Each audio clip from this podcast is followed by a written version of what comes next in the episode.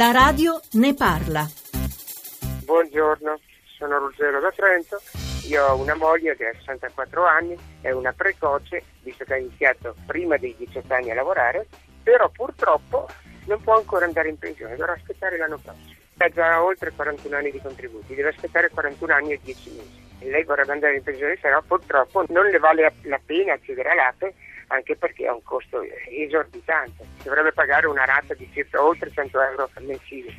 Poi un'altra cosa volevo dire, per i nostri figli, perché non facciamo sì che noi genitori, se abbiamo la possibilità di versare dei contributi per loro su un fondo pensione, non possiamo detrarli noi, visto che loro non potranno detrarli dato che non hanno reddito o hanno un reddito irrisorio? Queste sono le mie due domande che vorrei porre al Parlamento.